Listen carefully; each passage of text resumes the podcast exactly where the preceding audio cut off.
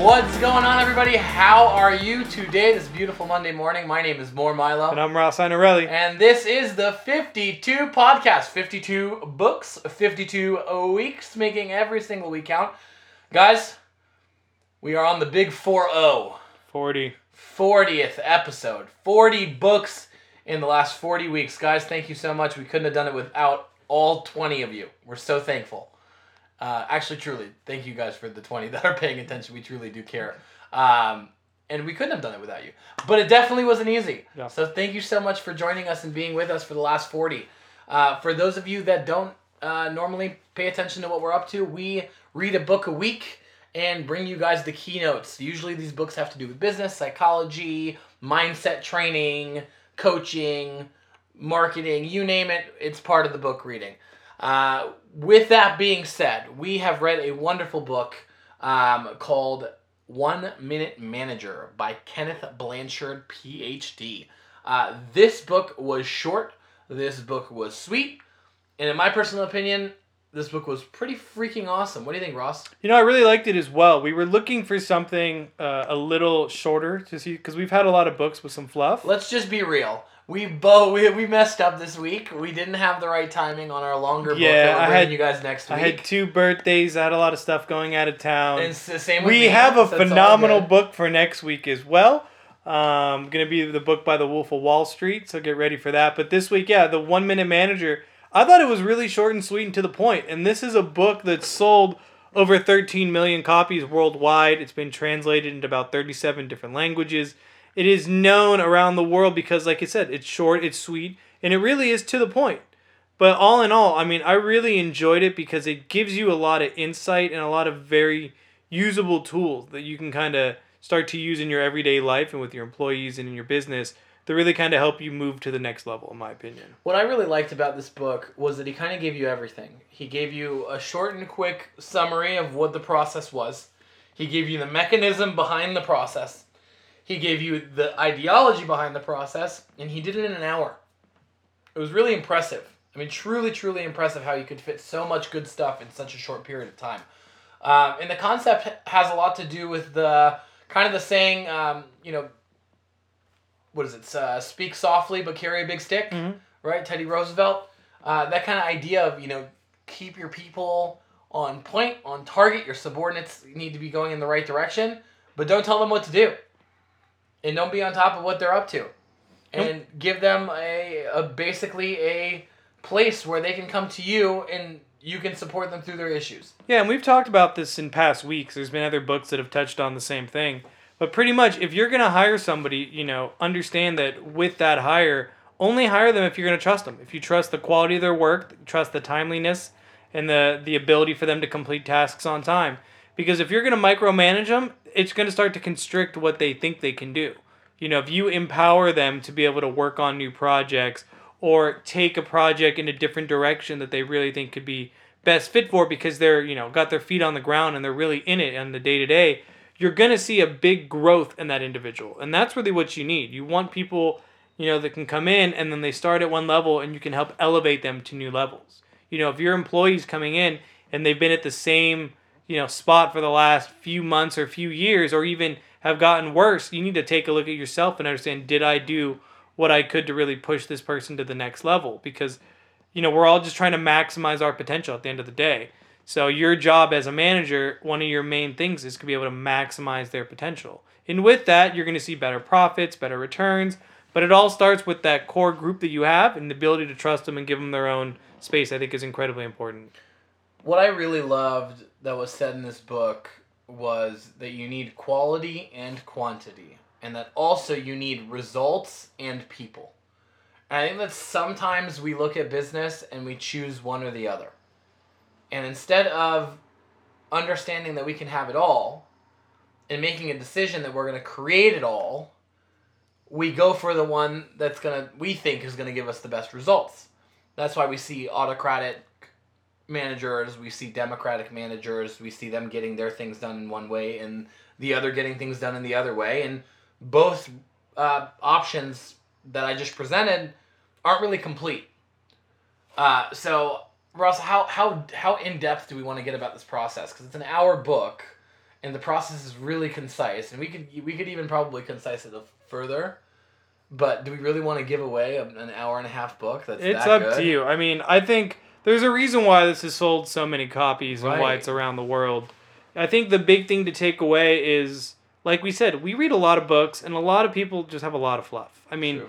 and we've seen it from you know our own lives talking to authors and stuff. They're really trying to hit certain numbers. You know, they feel it's like when you're turning in a paper for school. You know, when you were younger, someone who wrote a ten page paper feels like, oh, this is so great, versus someone who wrote like seven. There's a lot of fluff in that ten. Sure. You know, people start to think the quantity, like you said, could be more important, but it's really finding that middle ground. And, you know, I think it's really important when we talk about employees, kind of like you said. You know, we've talked about how people structure their companies and understanding the different ways that you're going to be doing things, but but look at that culture. You know, as the manager, you have to set that culture and let people, like we said earlier, grow, but understand that you need to give people their voice. So, I don't know, we can go as in depth as you want. I think a lot of it we should kind of keep Yeah. I for them to too. go through because I mean you can get this book, pick it up. It's a hundred pages Literally, or you so. could read it in an hour drive. like, It's so quick. easy. It's so quick. Um, okay, so let's let's let me. I, I guess I'll break it down in a way that's not going to give everything away. Um, three. There's there's three secrets. I'm not going to give the secrets away within this book. Okay, there's three secrets to being a one minute manager. They all have to do with being extremely efficient with time. And understanding that just because a manager spends time with you doesn't mean they're going to support you in creating results. It's the designation and the distinction between what a manager actually is and what people have created a manager to be. A good manager, a good supervisor, is someone that gives you enough rope to hang yourself or to go create something amazing. They're not someone that's going to sit on top of you and, and watch you like a hawk to find every little thing that's wrong with what you're up to. And quite the contrary. Sometimes they'll do that to give you praise. That's what a good manager does. They take care of their people. And I think that a really huge distinction that was made in the book is that you have to find a way for people to feel like they're worthy, for people to feel like they are doing a good job, but you also have to have a space where you can give them feedback and they can understand that it's not about them not being a good person. It's about them in the business and how they're interacting. And if they do a good thing, they should be, you know, on, on the flip side, they should be treated in the way that you would want to be treated if you did something right. So I just thought that it was a beautiful dichotomy, and I think that in business we forget a lot about the other side of the coin, which is, you know, praising our people and telling them how great they are and how much we value them. Um, and focusing on, you know, the if you if you if you bowl up, you know, if you if you're going for a, for for a strike in bowling and you hit eight pins, right, and your manager looks at the pins and says, "You missed two. How different is that than holy hell, you got eight. Let's get the next two on the next hit. Completely different ideology, completely different response, completely different reaction.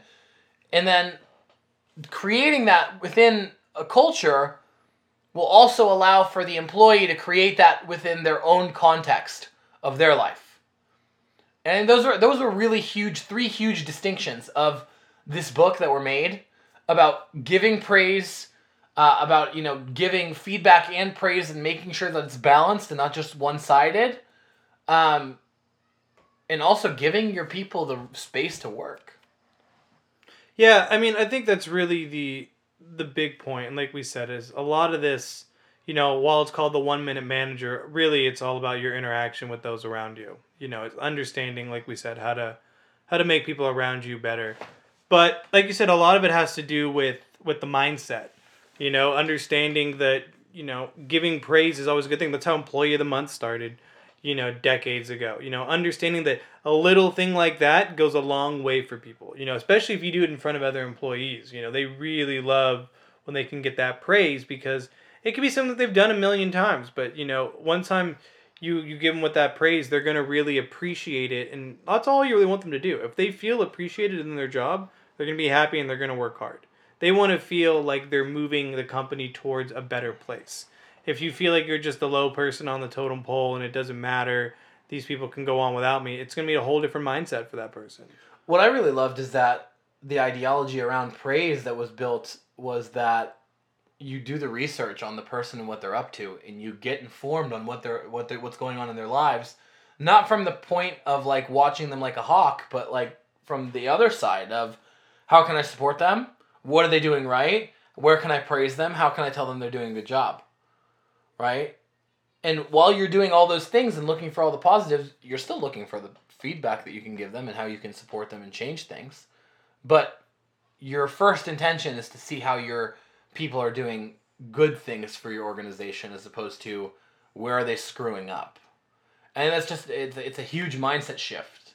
Because i mean coming from the car business right? Like how many times did we get told you're not on your numbers for the month. What's going to happen? You're going to miss out on your bonus this month? Really? One car? That's the difference between you and your bonus this month? You're not going to make it happen?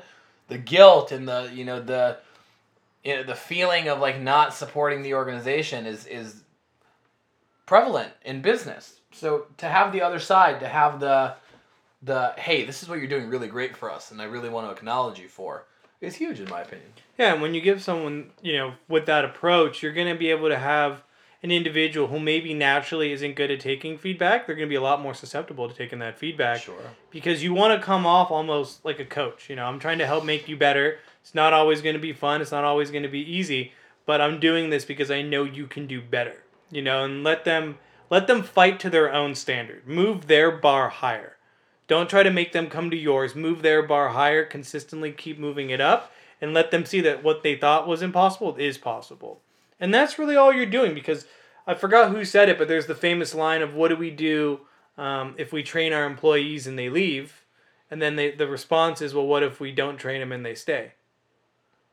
It's a good response. Great I was one. actually thinking the thing with Richard Branson, the where he trains his people as if they're gonna stay forever, and if they leave, then I'm happy that. Yeah, and I, I love that one same as thing, well. Which I know that you love Richard Branson too. Yeah. So that makes sense.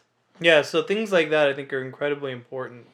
But I don't know, all in all, I, I thought it was very concise. Totally worth the read. Totally something I would revisit if I had an hour. And I like we said, yeah, this was this was a last minute switch. Um, Totally. We we had a few things come up to where we didn't think the book we chose for next week, like I said, is the Wolf of Wall Street book.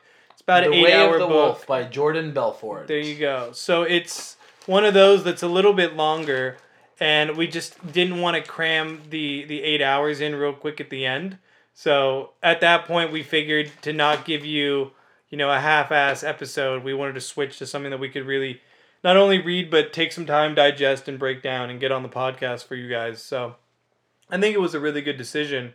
But like I said, with that, the, the podcast just gets a little bit shorter. Yeah, it's a short book, man. There's a what if we keep going into it, we'll just give away the whole damn thing. Yeah, I'm trying to think of any any other little bits. Like I said, for me, I really look at you know how you're interacting with your employees, and then if you're looking from a managerial level or even above that, you know, it really starts at the culture.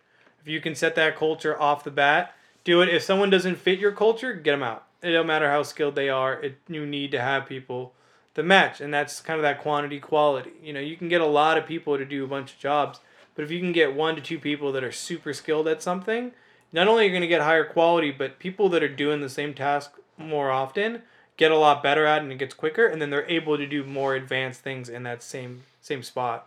I would totally agree. Uh, with that being said, for me, final thoughts. Uh, good stuff. Worth the hour. Worth the time.